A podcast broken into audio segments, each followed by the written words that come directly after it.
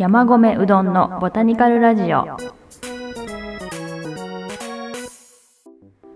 はい皆さんこんにちは。山米うどんです。このラジオは私山米がエアプランツやサボテン多肉植物などなどについて日々思うことをゆるーく気ままに発信するラジオです。YouTube と Podcast で気が向いた時に発信していきます。なんという気まぐれでしょうか。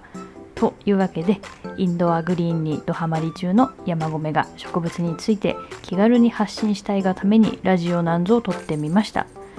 で記念すべき最初のテーマなんですがうちのウスネオイデスの調子が悪いです。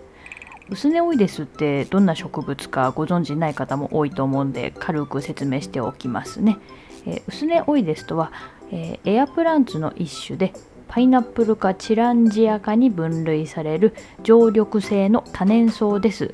えー、銀色がかった緑色の細い葉をたくさん茂らせながら30から50センチほどの大きさに成長します。あの日本ではよくおしゃれな雑貨屋さんの壁にあのかかっているのをたまに見たことがあるかなと思うんですが、まあ、結構ねそういうの干からびちゃってることも多いんですが。で原産地では電線などの高い場所に着生してどんどん増えるので宅急便の詰め物などに利用されるそうです。まあ、そのぐらいねどんどんどんどん増えると言われている薄根オイデスなんですが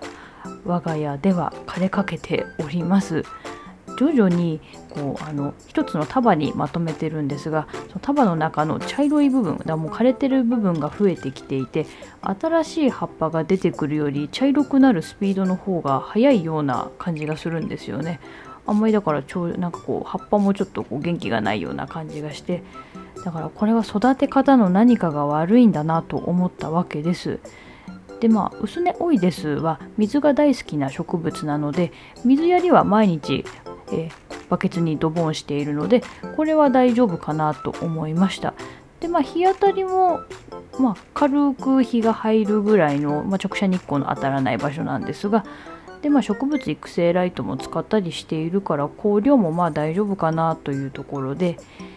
でですね私ちょっと前に短く切れてしまった薄根オイデスを小さく束にしてあの常時少しだけ開けているあの出窓の近くに置いておいたんですよね。でそっちの小さい束の方はめっちゃ元気なんですよなんかこうふんわりしている感じでこう葉っぱに張りがあるんですよね。ということは風通しの問題なのかなと結論付けました。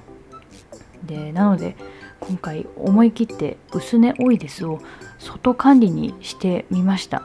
あのエアプランツは全部家の中で育てていたんですけど今回外に出してみました。で玄関先の直射日光の当たらないところにそよがせています。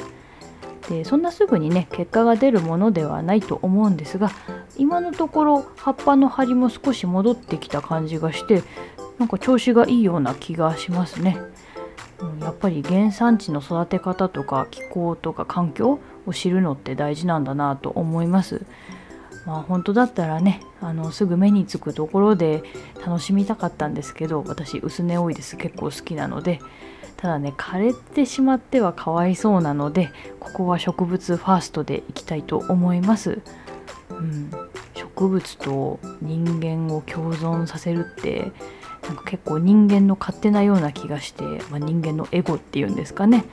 まあなんかそんな難しいことまで考えてしまいました今回。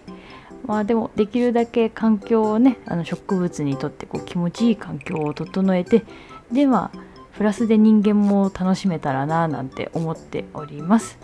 そんなわけで、えー、山込チャンネルでは庭なしマイハウスでもグリーンを楽しみたいをテーマにインドアガーデニングを日々楽しむ記録を発信しています。取り上げてほしいことや話してほしい内容がありましたらコメント欄や Twitter の DM などでお気軽にご相談ください。今日も最後まで聞いていただきありがとうございました。それではまた次回お会いしましょう。バイバーイ。